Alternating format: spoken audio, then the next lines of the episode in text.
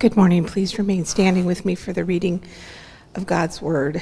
And I just want to remind myself and all of us this morning that God's Word is alive and it is inspired by Him, it's sent to us. So I just pray that the words, as I speak them, that the Holy Spirit will, I don't know, just ignite in your heart a special word that God has for you this morning. I'll be reading out of Philippians 3, verses 12 through 16. Not that I have already obtained this or am already perfect, but I press on to make it my own, because Christ Jesus has made me his own. Brothers, I do not consider that I have made it my own, but one thing I do, forgetting what lies behind and straining forward for what lies ahead. I press on toward the goal for the prize of the upward call of God in Christ Jesus. Let those of us who are mature think this way and if in anything you think otherwise, God will reveal that also to you. Only let us hold true to what we have obtained, attained. Thank you. You may be seated.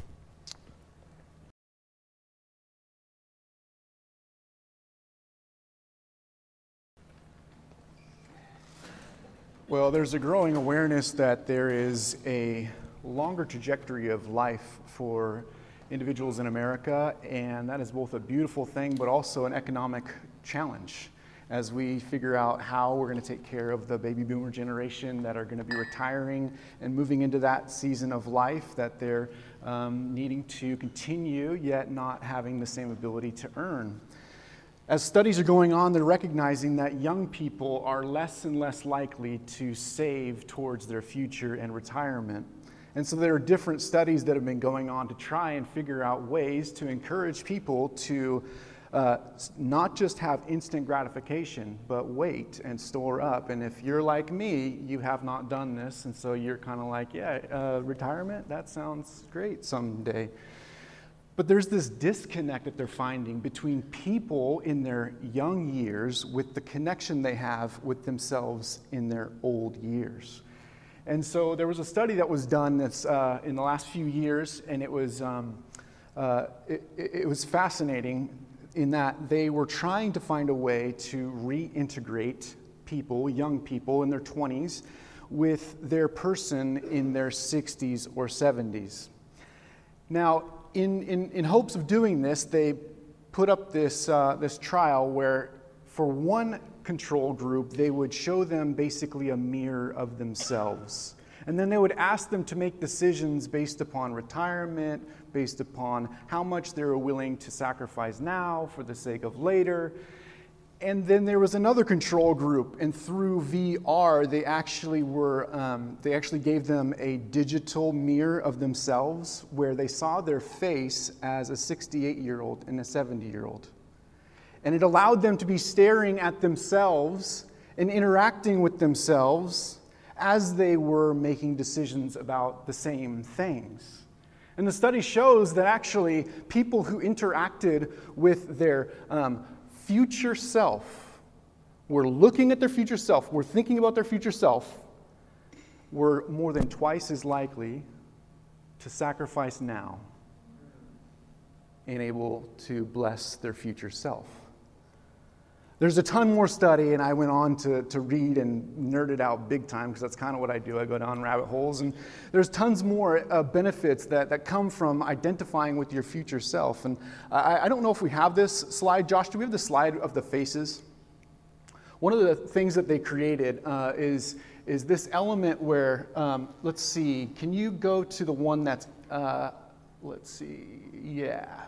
So they did these digital creations. This is an example of one guy's face. And they had this sliding bar where they could go like current annual income. You could go all, all the way. So in the middle, it's a neutral. If you were to go all the way to max retirement, right? The happy face comes. And so not only are they viewing themselves as like non emotional, but they're like, okay, as I cut back on my own savings now, I get happier and I see myself happier, even though right now it's hurting. But if they were to cut back on the retirement, they would actually see themselves as getting like a super sad face. There is something about us envisioning reality that interweaves our world for us. Because if we're disconnected from our current self and future self, we're actually not going to advocate for our future self in a way that our future self deserves. If we don't have a vision for our future self, we will sacrifice now because we are so much more intimately connected with the instant gratification and the emotional rush of this current pain and moment. Do you guys recognize that? It's the same thing within Scripture. If you were to take Proverbs 29 18, it says, Where there is no vision, a people go astray or go buck wild. If you don't have a vision, you're going to do whatever you feel like doing.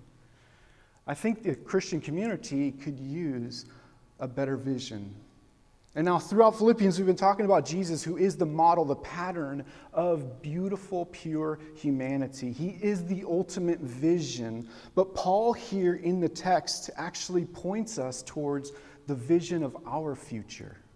That the future you, standing before the Lord, the future you who is transformed, that the future you who no longer is concerned about rent right now or what that person thinks or trying to impress X, Y, or Z, the future you who is standing with God, completely whole, redeemed, restored, down to your core, Paul is saying, focus on that. Oh, because unless we have a vision, we will go buck wild.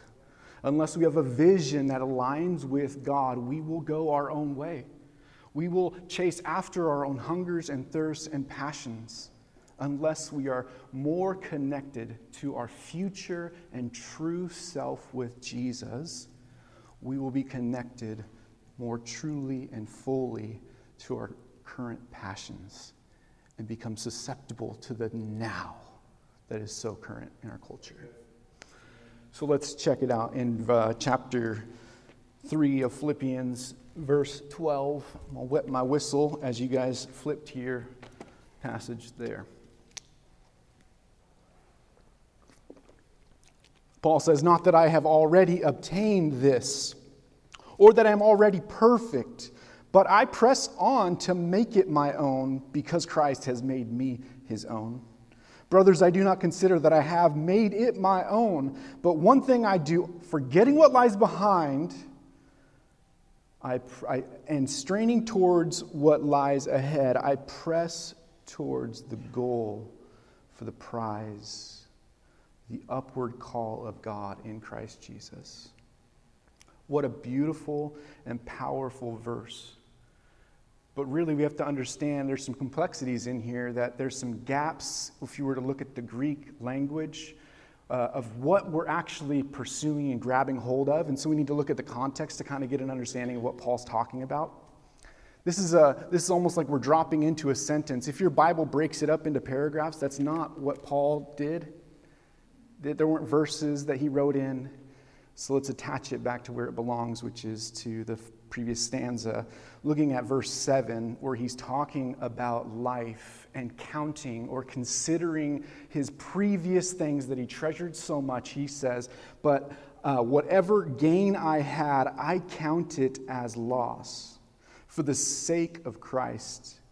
Indeed, I count everything as a loss because of the surpassing worth of knowing Jesus, my Lord for his sake, I have suffered the loss of all things, and I count them as rubbish, as empty, as nothing, in order that I may gain Christ, and to be found in him, not with the righteousness of my own that comes through the law, but that which comes through the faithfulness of Christ, the righteousness from God that depends upon faith.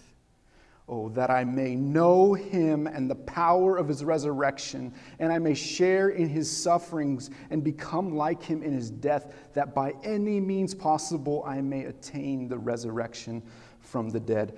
What is he talking about when he says, Not that I have attained this? Not that I've already attained this, that is the full knowledge and experience of Jesus. You can know Jesus, you can know that He is the Son of God, came to earth, died on the cross, rose again, conquered death, and He has opened the door for you to enter into the life you were always designed for one of unity with Jesus, the Father, and the Spirit.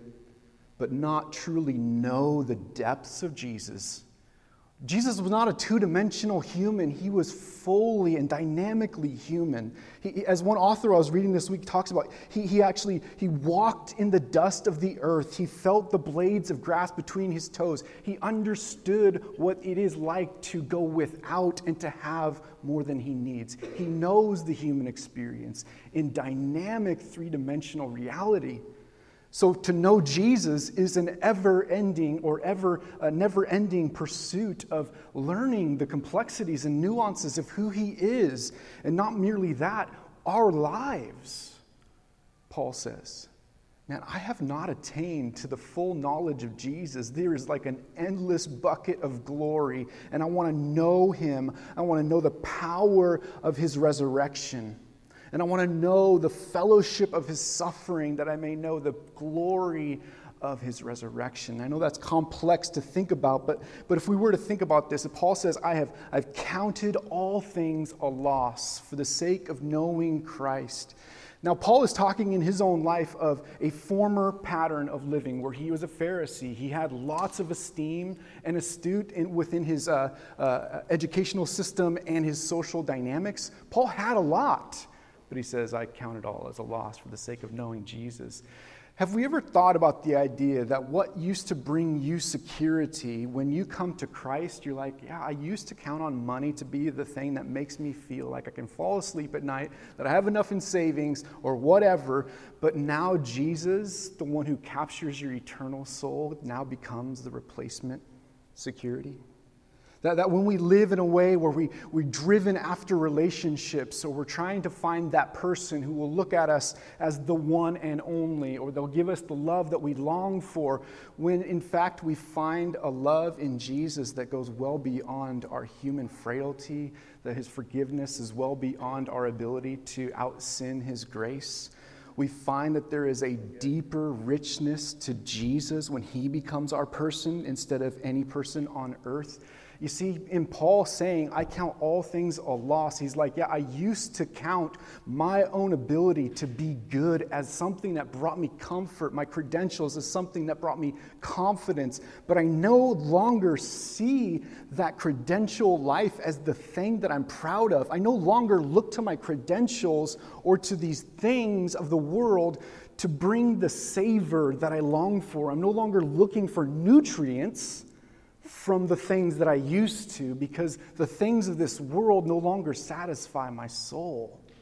And so, yeah, I, I, still have my credentials. I still have lots of things that I could be proud of, but I don't tend to take a lot of time to, to look at them, turn them over, and try and savor them because I've found something truly worth savoring, who is Jesus. And so, more and more, we're called as, as followers of Christ to become uh, fixated on Christ Paul says, Hey, I've not gained the full knowledge of who he is. But one thing I do, man, I set aside all else and I chase after him to make him my own. Look at the beautiful language that Paul uses in verse, let's see, 13. Brothers, I do not consider that I have made it my own, but one thing I do, forgetting what lies behind, I strain forward towards what lies ahead. And in verse 12, he says, But I press on to make it my own because Christ has made me his own. That language made is the same word, is, is, it can be translated as grasp. So I, I, I grasp at Jesus. Why? Because he has grasped at me.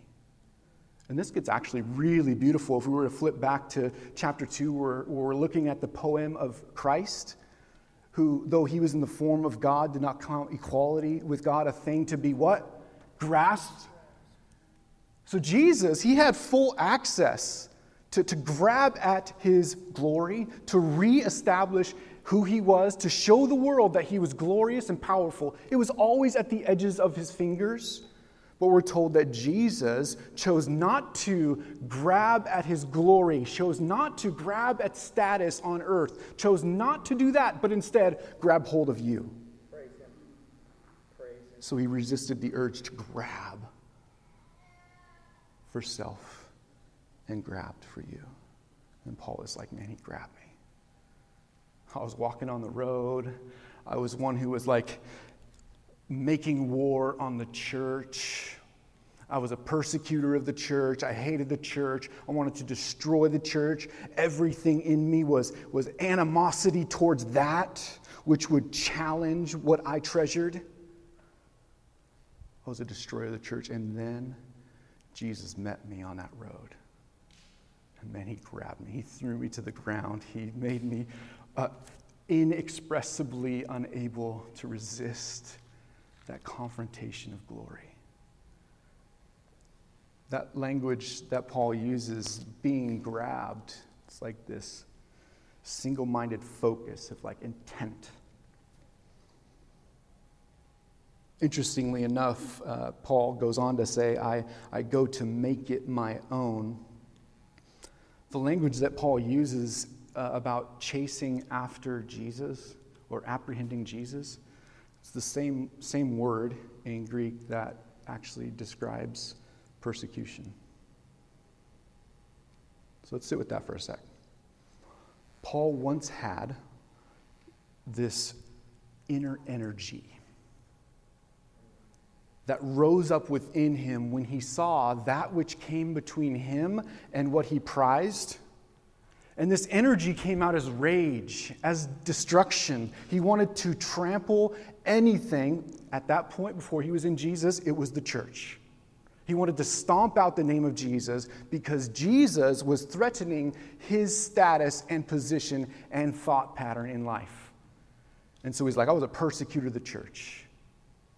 I went after it to crush it. Now, what, does, what, what, what do we hear in this passage? Does Paul become a, a very like soft and easy fella? Once he comes to Jesus, he's just like, everything's cool, man. It's fine. Like, yeah. No, no, he's like, I didn't just expand that passion. That passion was always intended to be used in the uh, construction, the building up, and the establishment of Jesus in my life. That passion was always there to, to grab hold of Jesus. And I was merely misusing it to try and grab hold of what I used to think was so powerful and precious. You see, so many of us, we misuse the very power that Jesus has given us to grab hold of Him as He has grabbed hold of us. And so there's an invitation, there's this not a loss of passion, that we should redirect our passions. Some of us have chased after things in life. We have pursued things. We have treasured things. We have fought for things because we want so badly for them to create a world around us that we feel secure, safe, or whatever it may be. Paul says, listen, don't just let that passion die. Put that passion towards grabbing hold of Jesus. Because grabbing hold of Jesus and knowing Him is not easy. It is described as a loss of all things. He talks about gaining Christ. He's not saying earning Christ. No, I want to gain more of an understanding of Jesus so that when the, when the bedrock of my previous identity, the thing I built my life upon, I look at and I go like, man, I thought that was, that was strong enough to, to actually build my life upon. But you know what? Now I see that I have just built my life on sand and then you're brave enough to go, okay, I'm going to build my life upon the rock of Jesus Christ, this house, because the storm is coming. The storm is coming, so I'm going to build my life on, on that foundation that is unshakable. When we look at the old foundation, the uprooting of our life is so painful. It is death. When we choose not to grasp hold of the things in this world that all of all the people around us and, and many even within the faith are grabbing hold of and saying, I can't live without this. When we pry our fingers back and we count it as loss and we choose to apprehend Jesus instead, it is so scary and so painful. It feels like a death. And this is why Paul talks in the previous section when he says, like, um, verse 10 that I may know him and the power of his resurrection, that I may share in his sufferings, becoming like him in his death. Paul's not just saying, like, hey, there's something really special for those people who die like Jesus. No, he's saying, like, we become like Jesus as we experience the death of this life and the things we hold so dearly to our souls. There is a, a common experience that Jesus experienced when he chose, instead of grabbing hold of comforts, to grab hold of the cross. We become like him in our sufferings as we detach from this world yes. and attach to him. And what makes that different from every other experience, that's not just some psychobabble, it's the idea that within the death that we experience of releasing the life that we once had, we actually experience what? The power of his resurrection, where life shows up where death is being experienced. And so within the release, there is the grasping of Jesus, and that's what shocks our soul to life. That's where we go, I cannot believe I ever thought this was living in the first place, that this is truly apprehending life beyond life, eternal life today. And this is what should define us. And this is what the invitation is.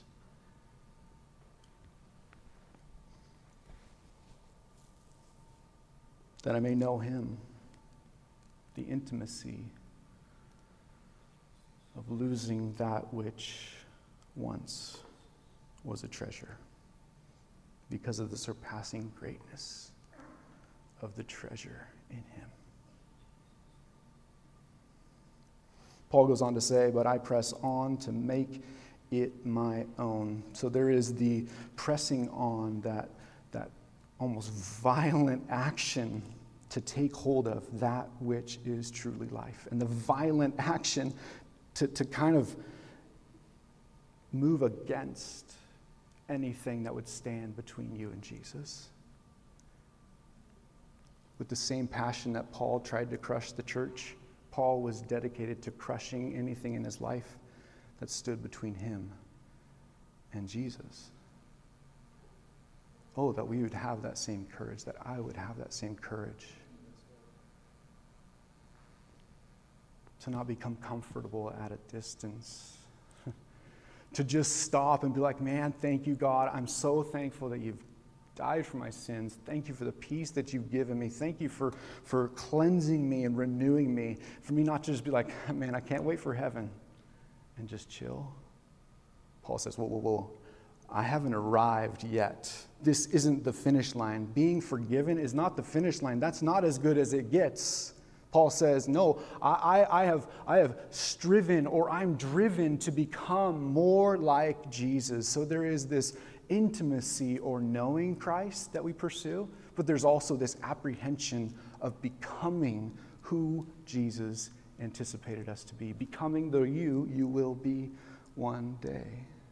And this is where that study that we opened up with talking about becomes interesting.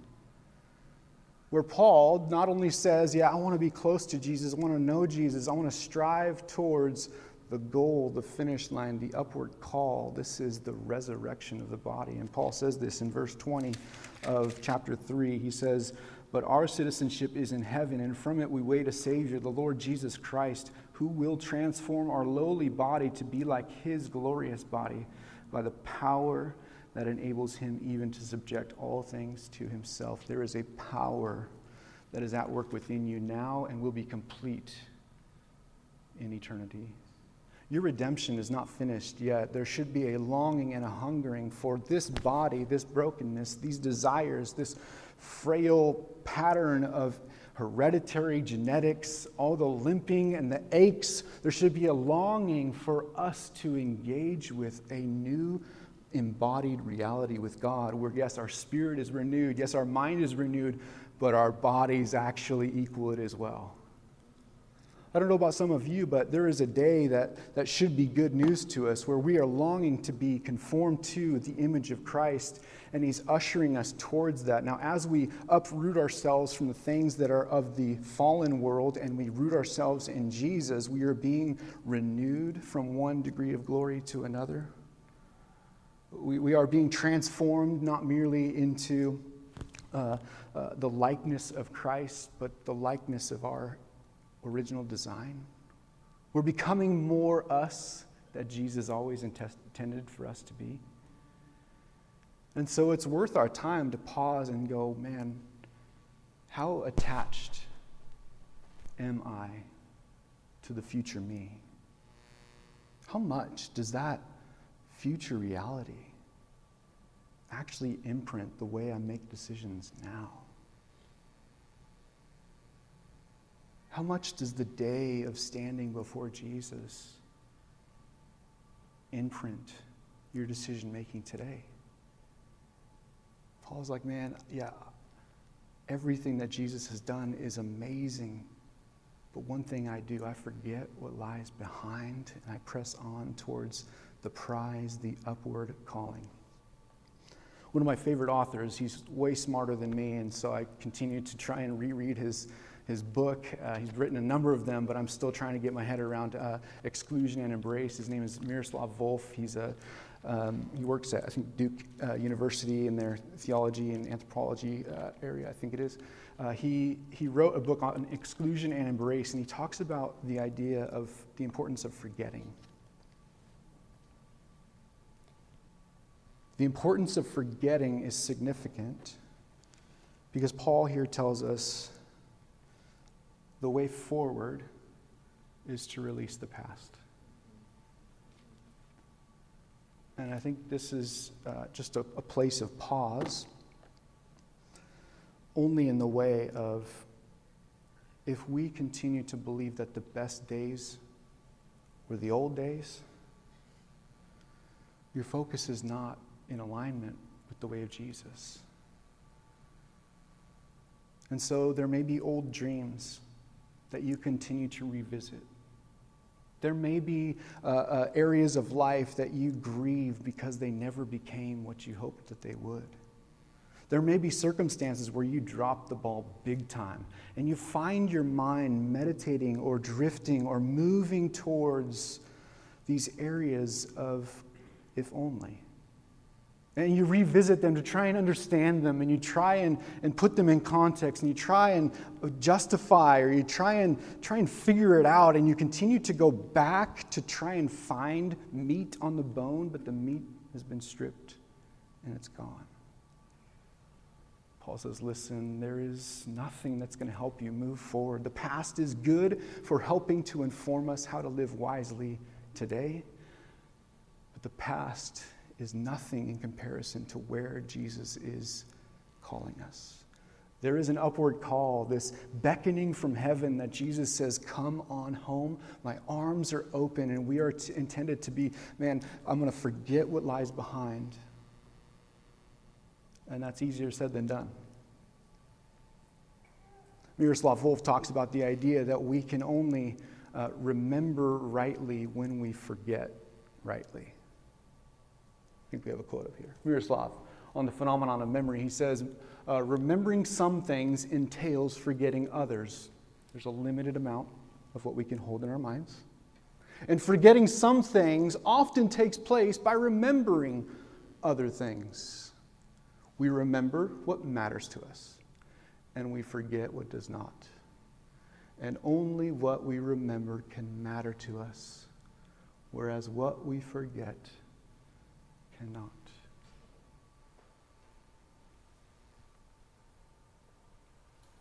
What Paul is inviting us into is allowing our minds to be formed by the ultimate reality of who you are,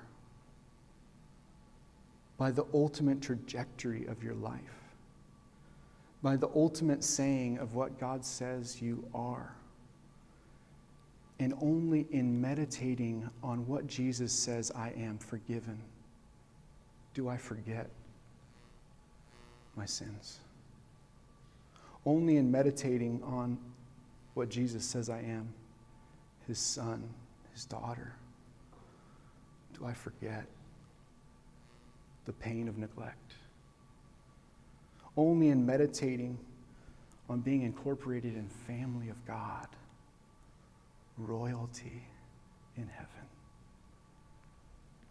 Do I forget the shameful moments of this world? We can try and try and try and try to forget. Guess what? You have an enemy, and he loves to bring to your memory the failings of your life. Satan wants to hold you in the pattern of viewing self apart from Jesus and what he says. Oh, that our minds would be so often returning. What do you say is true? What do you say is true, Jesus? Because unless we live here, here is unbearable. It will crush you. Your circumstances will blind you.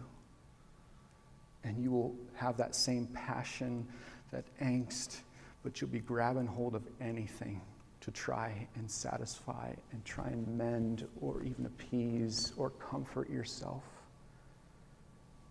instead of holding fast to Jesus and who, who grasps you. I fear that coming to the end of this is just so, I mean, this, the reality of this passage is so beyond what we're able to capture in a moment. And so I just want to invite us into a moment of quiet.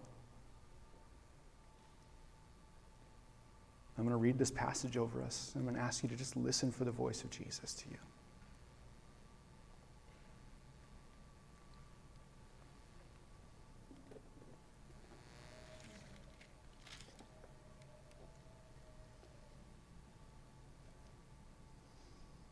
Whatever gain I had, I count it as loss for the sake of Christ. Indeed, I count everything as a loss because of the surpassing worth of knowing Christ Jesus, my Lord. For his sake, I have suffered the loss of all things. Count them as rubbish in order that I may gain Christ and be found in him not having a righteousness of my own that comes from the law, but that which comes through faith in Christ. The righteousness from God that depends on faith that I may know him. The power of his resurrection, that I may gain, that I may share in his suffering and become like him in his death. Oh, that I that by any means possible I may attain the resurrection from the dead. Not that I have already obtained this or that I am already perfect, but I press on to make it my own because Christ Jesus has made me his own. Oh, I do not consider that I have made it my own. One thing I do, I forget what lays behind, and straining toward what lies ahead, I press on towards the goal for the prize of the upward call of God in Jesus.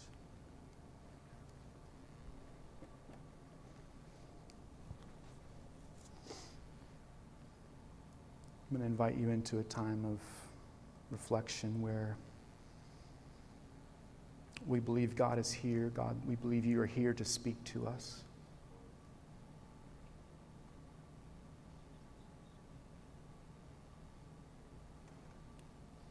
And Jesus, we're listening.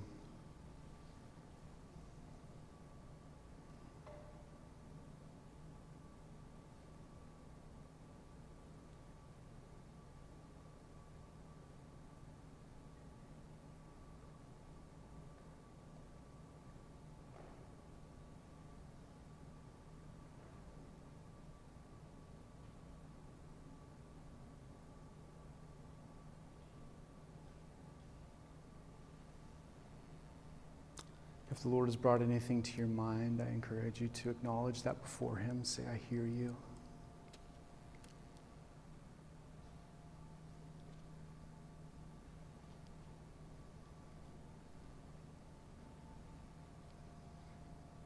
Spirit, if there's anything in our lives that you see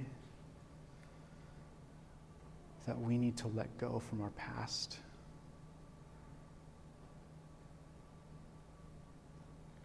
if there are chains in our life, Spirit, you are here, and where you are, there is freedom. And so, in the name of Jesus, I, I declare freedom that can break chains to the past. Storylines, lies.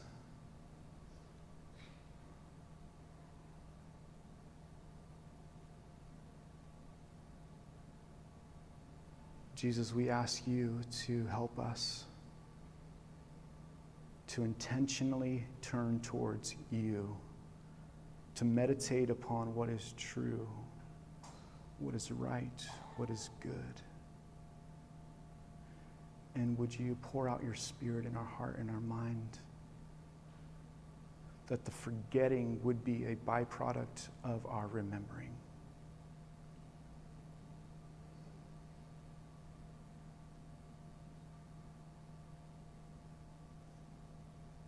I pray right now that you'd bring a vision, Lord Jesus, of those who have low view of themselves or they can't imagine their glorified self, perfected.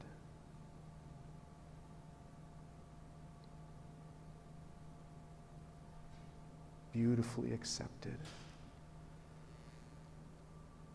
as you always designed. Would you give them a vision of that now?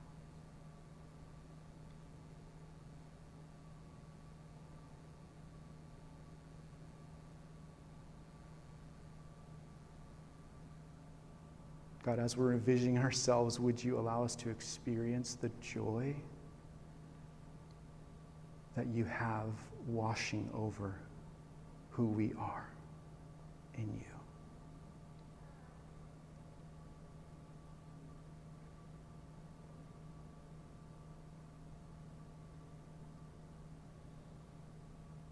Hmm. Thank you, Lord, that you grabbed us, you grasped us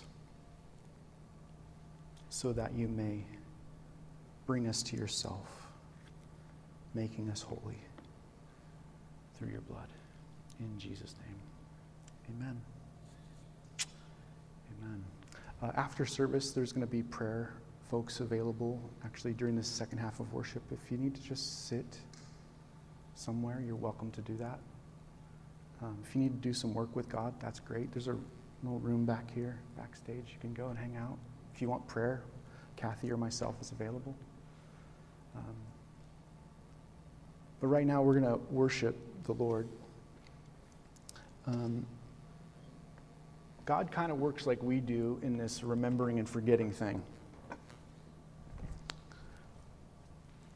God forgets our sins because he remembers Jesus lived, died in our place.